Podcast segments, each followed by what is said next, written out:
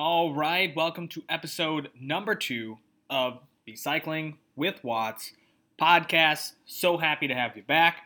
We're going to get into some good stuff today. Also, I have a new soundboard, so we're going to be playing some sounds like that. We're super excited to hear the Cycling with Watts podcast.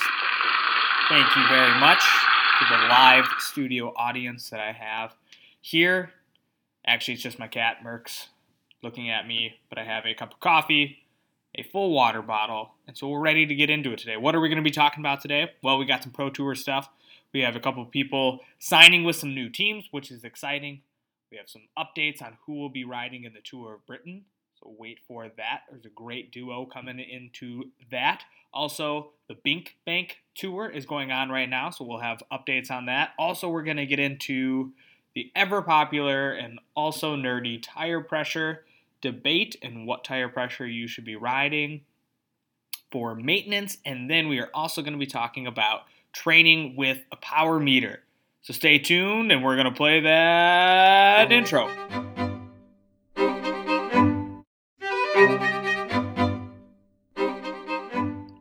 So like I said, we are going to get into some Pro Tour cycling stuff. So let's get right into it. So first and foremost, Tour of Britain coming up September second through the ninth. Of course, it's over in Britain, but two riders just announced that they are going to be riding that, and that is none other than Tour de France winner Geraint Thomas and his trusty sidekick Chris Froome.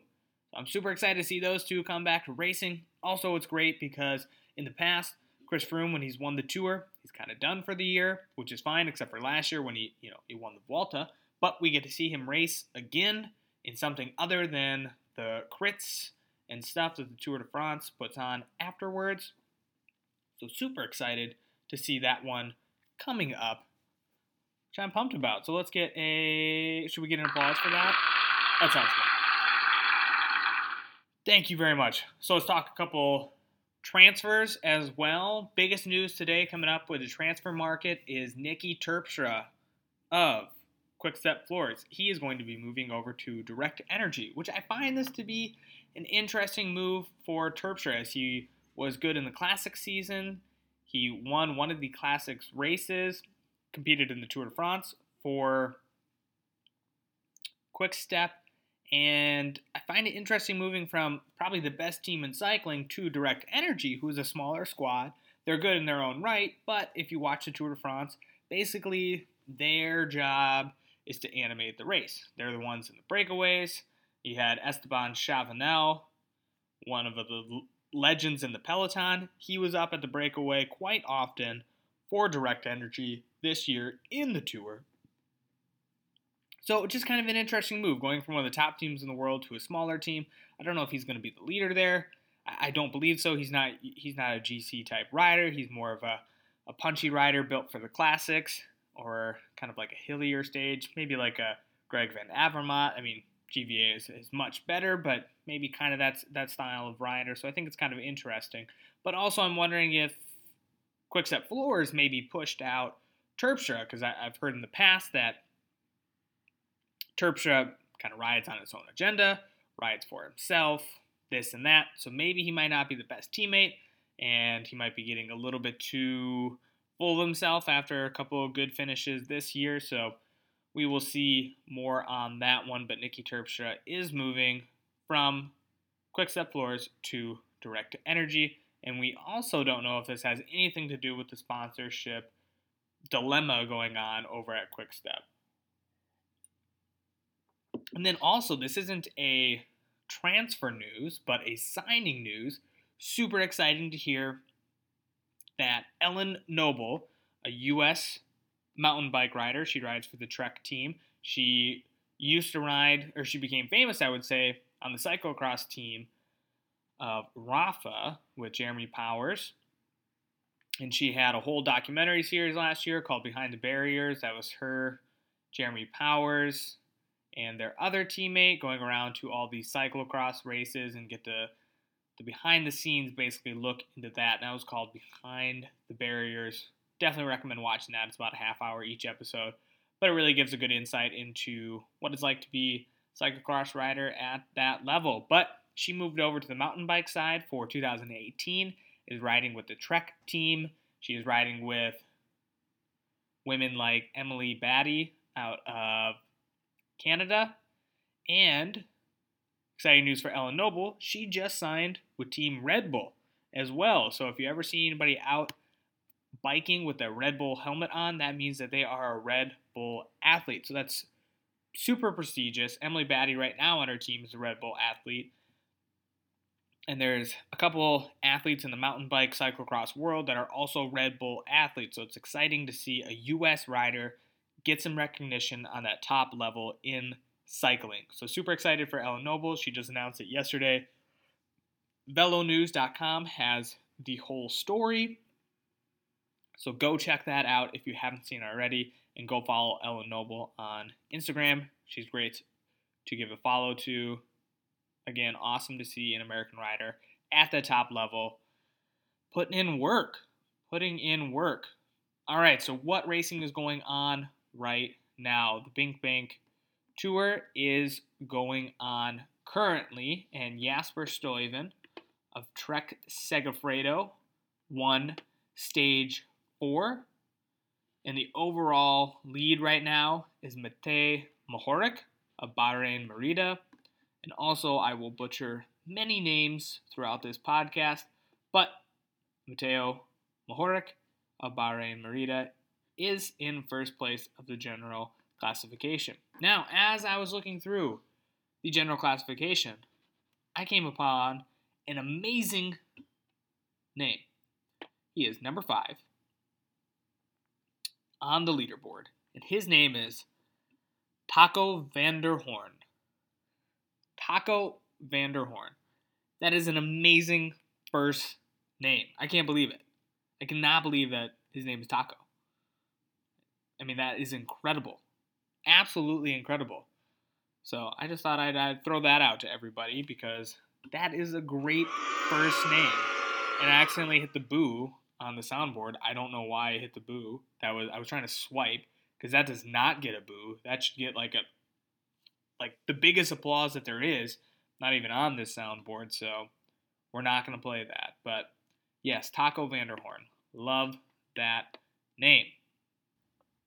All right, so let's get into some tire pressure talk. We'll move away from Pro Tour cycling and get into our mechanic clinic, mechanic hotspot, mechanic spot. I don't know. We're going to get into the mechanic talk. So, tire pressure. If you don't know anything about tire pressure, that is okay. That is what this talk is about, to enlighten you about all of the nerdy, geeky, different things that you can do with your tire pressure. You probably never knew that there was this many options out there. You probably are just sticking to what it says on the sidewall of your tire, which is a great place to start. At least you are pumping up your tires. As a mechanic, there's like three things that I see most often. Saddle height, not correct.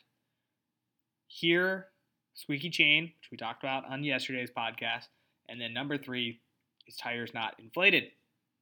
People believe that you do not have to inflate your tires like your car, but you do have to inflate your tires. People come to me all the time and ask, hey, I think there's a slow leak in my tube.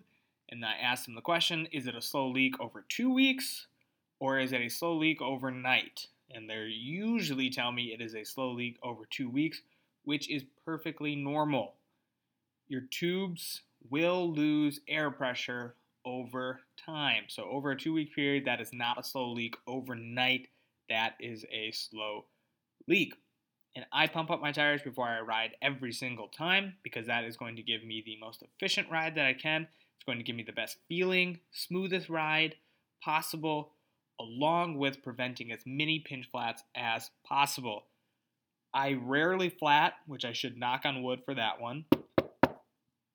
That was uh, not a soundboard. That was me literally knocking on wood. But I, I believe that is because I pump up my tires almost every single time. I check my tires, too, to see if anything has gotten in there, like little pebbles, little pieces of glass, anything like that. I check that quite often. But, yes, running low tire pressure will increase the likelihood of you getting a pinch flat. So, if you're on the road, what tire pressure should you be running? Well, that really depends on what size tire you are running and what your purpose is biking that day. So, let's stick with a twenty-five tire, seven hundred by twenty-five tire. So, if you have a seven hundred by twenty-five tire, the best place to start is at one hundred P S I. That is probably what your tire is going to recommend anyways, but let's start there. Now, what's the lowest that we can go down to? The lowest I would probably recommend going down to ever on a twenty-five is seventy to seventy-five, depending on how much you weigh. So, when you're factoring in how much tire pressure you should be running, you should factor in what type of road surface are you riding on, how much you weigh, and what it's like that day. Is it raining? Is it dry? Is it super hot? Super cold? Something like that. So let's stick with that seven hundred by twenty-five. I am one hundred sixty-ish pounds on a good day. Every once in a while, I drop below one sixty. You know, if you're if you're super into into road cycling, you you care about your weight. And I was a wrestler growing up, so I've always been concerned about, or, or at least I know how much I weigh at all times. But let's say I'm one hundred sixty pounds, and I'm riding a seven hundred by twenty-five C tire, and I'm going out on a nice seventy degree day, and I'm going to ride pretty smooth roads. I like to ride about ninety-five in the back and ninety up front when I'm going out for a training ride. Now let's say I am racing in those same conditions. I'm going to put it at about one hundred in the back, ninety-five up front, like a little bit, little bit harder for race day. But the old adage was always pump up your tires as hard as you can, and that will make you the fastest. Well, they've actually proven that that is not true. I mean, in today's world, we're going to wider tires and lower air pressure because they've done the science, people way smarter than me, and figured out that rolling resistance actually decreases at a certain level with less air pressure. And that is because with less air pressure, what they're finding out is that the tire gets more surface area across the road and is able to dig in or fill in those little bumps in the road. And so that's why you have to factor in what type of surface you are riding.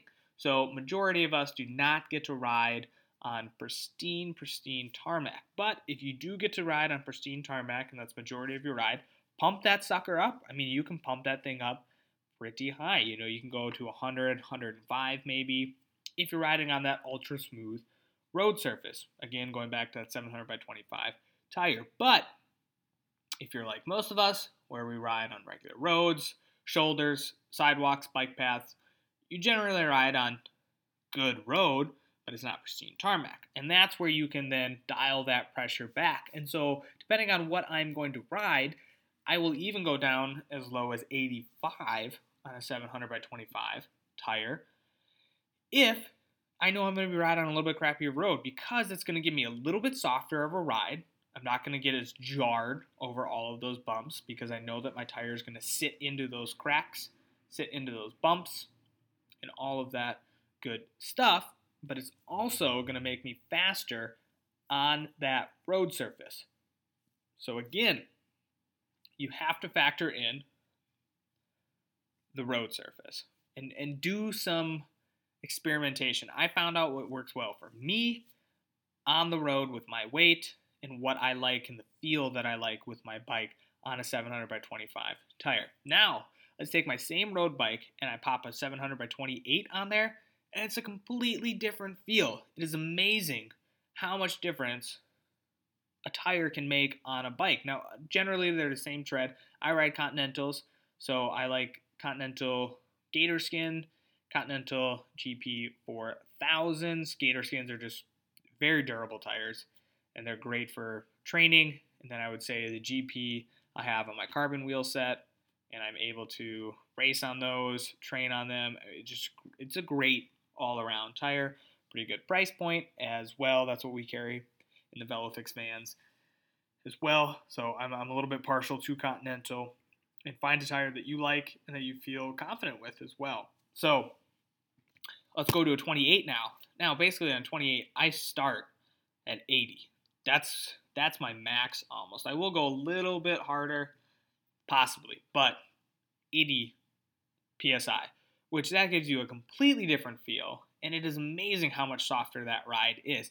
And I'll pump that baby down even to seventy, sixty-five. Now, I know people, if you ever watch Global Cycling Network, G C N, they ride over in Britain where the roads are a little bit crappier, a little wetter majority of the time, and they ride a lot on a seven hundred by twenty-eight at sixty to sixty-five P S I.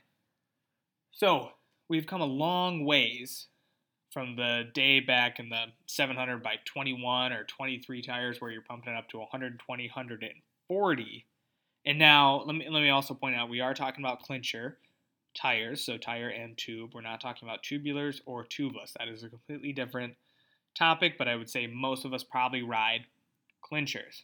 So we've come a long ways from that one twenty P S I to where now I can ride a seven hundred by twenty-eight and pump that down to sixty-five, seventy. So a general rule of thumb is the crappier or softer the road surface, so say you're going to do a little bit of gravel or something like that, the lower the tire pressure. The harder, nicer road surface that you were on, the higher tire pressure you can run. And so that's that's another area to factor in. We've been talking about mainly road, but let's say you're going to ride some gravel. Let's say you have a cyclocross bike, and cyclocross, that is a completely different subject on tire pressure. That is, it, people are very meticulous, and I, I'm going to start my cyclocross racing this fall, recording this in August, and I, I'm really excited to delve into the world of tire pressure there. Also, I got into mountain biking this summer, and again, I'm learning more and more about tire pressure on a different road surface. But let's say we're going to ride some gravel on a road bike. We got seven hundred by twenty-eight on there. I pump it at about seventy if I know I'm going to do some gravel that day, because again, I want as much grip as possible when I am riding my my bike, and I want that tire to have as much surface area over that road as possible. So I would opt for a bigger tire, softer air pressure. And if you're thinking about doing more and more gravel, I would highly recommend using your road bike. One, you don't need to go out and buy a gravel bike, which that is a podcast that I want to do down the road, talking about, you know, what to look for in a gravel bike if you're if you're going down that road. But I would start off riding on your road bike if you feel comfortable with it, but just lower that tire pressure. I mean, you'd be amazed at what your bike can do on a road surface as long as your tires are prepared for it. So please go out and test it. Start pumping up your tires before every single ride and experimenting with it. Figure out what works best for you, because that is the biggest thing. You you can listen to what I do all day, but you may weigh twenty pounds less than me, or you may weigh twenty pounds more than me, and that is going to affect how you ride on that bike. And then another thing to factor in, I would say, is I, I usually pump up the back tire a little bit more than the front tire, because you are going to have more weight on that back. And of course, you have the cassette back there. You just you have more of your weight back there. Also, with your weight distribution of your body, you have a little bit more weight on that back tire. So I'd recommend pumping that up a couple more P S I. And now I'm talking all about road bikes, where road bikes, you usually don't start to see a difference until like three or five P S I. But here in Minnesota, we also ride in the winter on fat bikes, and when it comes to fat bikes, one P S I can make the difference. You know, two P S I, three P S I, that's a big difference when you're jumping from ten to thirteen P S I. So we're focusing on the road though today, and so if you're gonna make a change, I would start off in five P S I increments and see the difference that five P S I makes. You're not really gonna see much in the three P S I range, of course, probably not in the one P S I range, so definitely start with five. I would start off, go out for a ride on what your tire recommends, that highest point to put it at, and then start backing it down from there and figure out when it's too low. Because there, there is a point where it is too low. You're going to feel slower. You're not going to feel as good.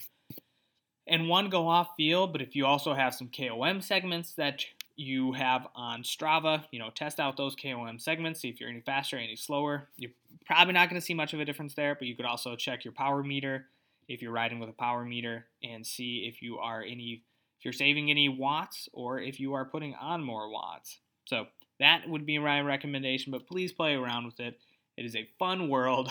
I know it sounds super geeky, but I have really enjoyed playing around with my tire pressure because it can make your bike feel very different. And I'm super, super glad that there is a way for my bike to feel different. And all I have to do is let out a little bit of air, completely free and completely awesome.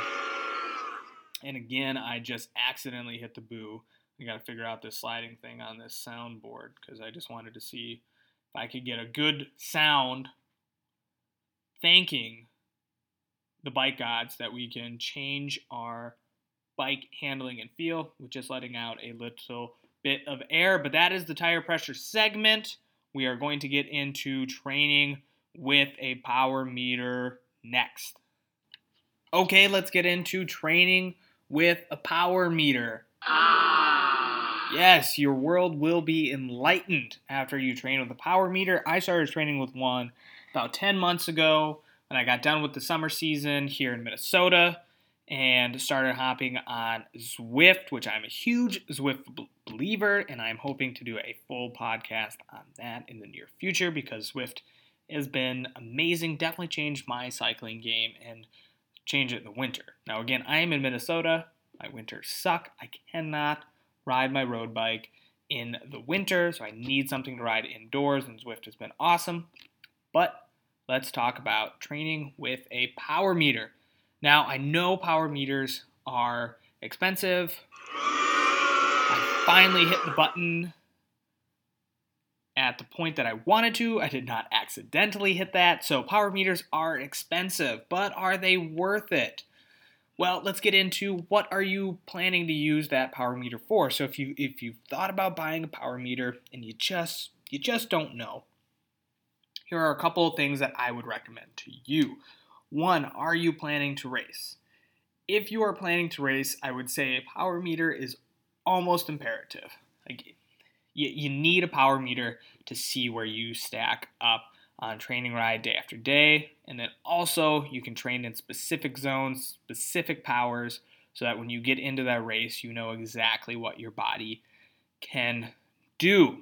But if you are not planning to race, I don't necessarily see the reason to get a power meter unless you really like that data. Now, if you have the money, go out and go out and buy it. I mean, why not train with a power meter if you have the money and if you care about cycling? Cycling is your main form of working out. If it's a hobby, if you get pleasure from it, buy the power meter. If it's going to make your ride more fun and it's going to get you out riding more, buy a power meter. But if you just don't care about data, if you don't really like looking at your G P S unit to see how far you've gone, how fast you're going, what your cadence is, I would not recommend buying a power meter. You don't need it if you're just a rec- recreational cyclist, if you're not racing, even if you're going out and doing long, long rides and you put in a ton of miles but you don't race. I don't necessarily see the point in a power meter. But again, if you think it's going to enhance your ride, go out and buy it. I mean, th- there's a lot of options out there these days, and they, they can come down in cost. I mean, there's power meters out there for under five hundred dollars, which is great to see as well. And then if you are going to train on Zwift, though, even if you're not racing, I would recommend getting a power meter because it is going to make that so much more dialed in, and you'll get a lot of training plans based off of your F T P, your functional threshold power, which is going to all be determined with a power meter. So I would recommend that. So we got that out of the way. What do I ride with? I ride with the Stages power meter. I have Ultegra on my bike. Therefore, I have a Stages Ultegra left crank. So I am only getting power off of one leg. But for me, that I mean, right now, that's all I need. I, I just keep breaking into the racing scene, so it's not like I have aspirations to be winning, you know, level cat one, two, and three races. Right now I'm a four or five racer, so just getting into it. And the left side crank is all I need. I've been very pleased with Stages. I know some people have said that Stages is unreliable, but there's a couple pro tour teams that use it, such as Team Sky, and I've been very pleased with Stages, and then I paired that with my Lezyne G P S unit, which also value buy. I'm going to talk more about Lezyne in the future. Very happy with Lezyne. Gives me everything I need at a very minimal cost in a G P S unit, so I'm super pleased with that. And then I also have a Wahoo heart rate monitor. So yes, I'm kind of a brand whore in that way. But I have loved using a power meter. And what do I like most about it? Well, it takes away the variables. It takes away all those inconsistencies that happen while training. For example, it's usually windy here in Minnesota. It's nothing like too windy, but you're you're kind of always either getting a tailwind, headwind, you know, crosswind, something like that. So it takes that factor out of it. I can see how much power I am putting out. I can train at a certain power no matter what the wind is. And so then I don't have to be concerned about what my speed is, what my heart rate is, and what my cadence is if there's some other variable going on. Also, let's say I am training up a hill or I am riding up a long hill. I can stay at a consistent power while up a hill, and again, not have to be worried about my speed, stuff like that, and training in zones there. And so if you do train in zones, if you're if you're new to it, basically you have six six zones that can be off of your heart rate, your power, something like that. So if you're training right now off heart rate, heart rate is a great thing to train off of, and I use both heart rate and power together to see how, how hard I'm working and stuff like that. But heart rate can be inconsistent because if you've ever watched your heart rate after a long sprint or after any type of sprint, that heart rate usually starts to pick up after you've hit that sprint and you're starting to cool down. Now, I don't know why that is from a science term, but if you're trying to use heart rate then for training zones, you're probably going to be working way too hard to get up to that zone, and then you're going to probably go into the red because you're working too hard to hit that heart rate zone. So it's help, helpful to look at a power zone when training because it takes away a lot of the inconsistencies. And it's great because you learn a lot about yourself. After you start using that power meter for an extended period of time, you start to know, hey, I can hit, you know, two hundred fifty watts for ten minutes, let's say. And I know that I, I'm still going to have gas left in the tank after I do two hundred fifty watts for ten minutes. And that's what's amazing about it. It, ta- it taught me so much about my body. So my F T P right now, the last time I did it was back on Zwift in the winter, and it was at two forty-one. And I'm excited to see how that has changed after this summer of riding. But I know that I can hold two forty-one for an hour, and I'm going to be okay. Like, I-, I know I can push through that pain.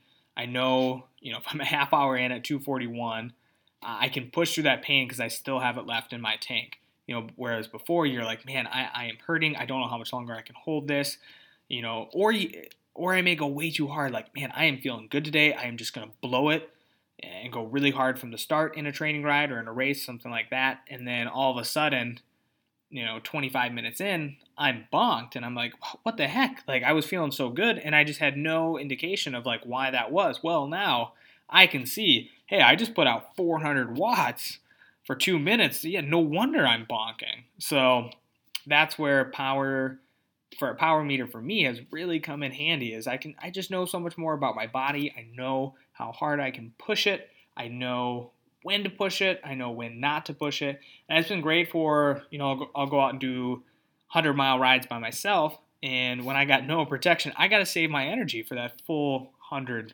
miles, and that's where I can just use that power meter to basically say, hey, I am not going over one hundred ninety watts. I'm going to try to stay under one hundred ninety watts, and if I feel good after like eighty miles, then I can push it a little bit, but I'm going to stay under that one hundred eighty. I'm also going to monitor my heart rate too, make sure that's not going up too high, but as long as I'm staying under one eighty, one ninety, I'm going to make it through that whole one hundred miles, whereas before, I had no way, I had no way to gauge that.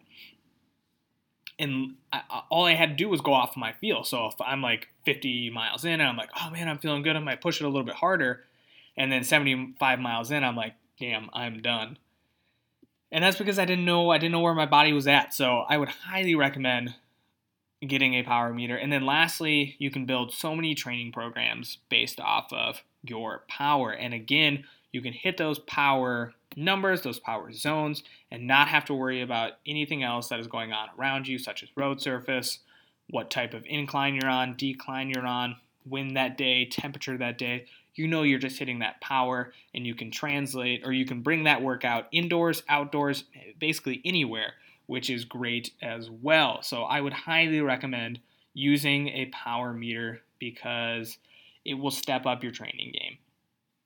Now again, I go back to though, only get a power meter if you think it's going to A, increase your ride, if or increase your ability to ride or excitement to ride, something like that. Second, if you are going to race, I would highly, highly recommend a power meter as it's going to take your training to new levels. But hey, if you if you're like, I am happy with my speed, my cadence, seeing how far I've gone, my time, and if that's what gives you enjoyment, then don't don't don't get a power meter. And then lastly, I want to talk a little bit about what type of power meter you should buy. Like I said, there is a lot of power meters out on the market. And really the only power meter that I would stay away from is a hub power meter. And so that is usually a back wheel with a hub that is able to tell how much power you are putting down. And those were big maybe like ten years ago as the power meter scene was getting more and more popular. But in today's world, there are so many non-hub I mean, there's very few hub ones left, but I would stay away from those because they are much more expensive to repair because you have to work on the whole back hub of it. It's tougher to find tires or um, wheels if, say, you break a spoke or your rim, something like that. I, just stay away from the hub ones. So either get a crank-based one or a pedal-based one. There is Garmin who have the pedal-based ones, and I feel there's a couple more coming out that are doing pedal-based. I think Look now has a pedal-based one as well. And so those are great. But I, like I said, I have the Stages. I have the crank-based one. I've been very happy with it. And get the dual-sided one if you have the money. But if you don't have the money for a dual-sided, which dual-sided can usually starts in that one thousand dollars range, I would stay away from that. Just get one crank or one pedal or something like that. You probably don't need both. But it is something that in the future, if you really like it, if you want, you know, a little bit better accuracy and better numbers, then get that dual-sided crank. But otherwise, there is a lot of good resources out there. If you just type in, what type of power meter should I buy? And a bunch of other cycling magazines and stuff like that will give you side-by-side comparisons of each one plus price point. But go experiment with it if you do end up buying it, because it has definitely changed my training. So that is it for the podcast today. Oh, I know. We are all sad that it is over. But hey, we will be back. Not we. I will be back with another podcast. And we will get you out riding more, because that is what the Cycling Podcast is all about. It is all about getting you out riding more, talking about any and all things cycling. And if you want to follow me even more, check out Instagram page at Cycling with Watts. Also, I am on Twitter at Cycling with Watts. There is no I in with. Twitter handle would be too long if it had the I in with, so it is Cycling W T H Watts. Go check that out on Twitter. Otherwise, I will have a blog coming out soon. Actually, you can already go to cycling with watts dot com. It is just not populating that much with blogs. But I am trying to do all things cycling, bringing that to you. So thank you for listening. Get out there and ride. Keep that head down. Keep those elbows tucked in and pedal like hell. So thank you very much for listening. Have a great and wonderful, amazing, beautiful, all the other adjectives that describe amazing. Have that kind of day. Adios.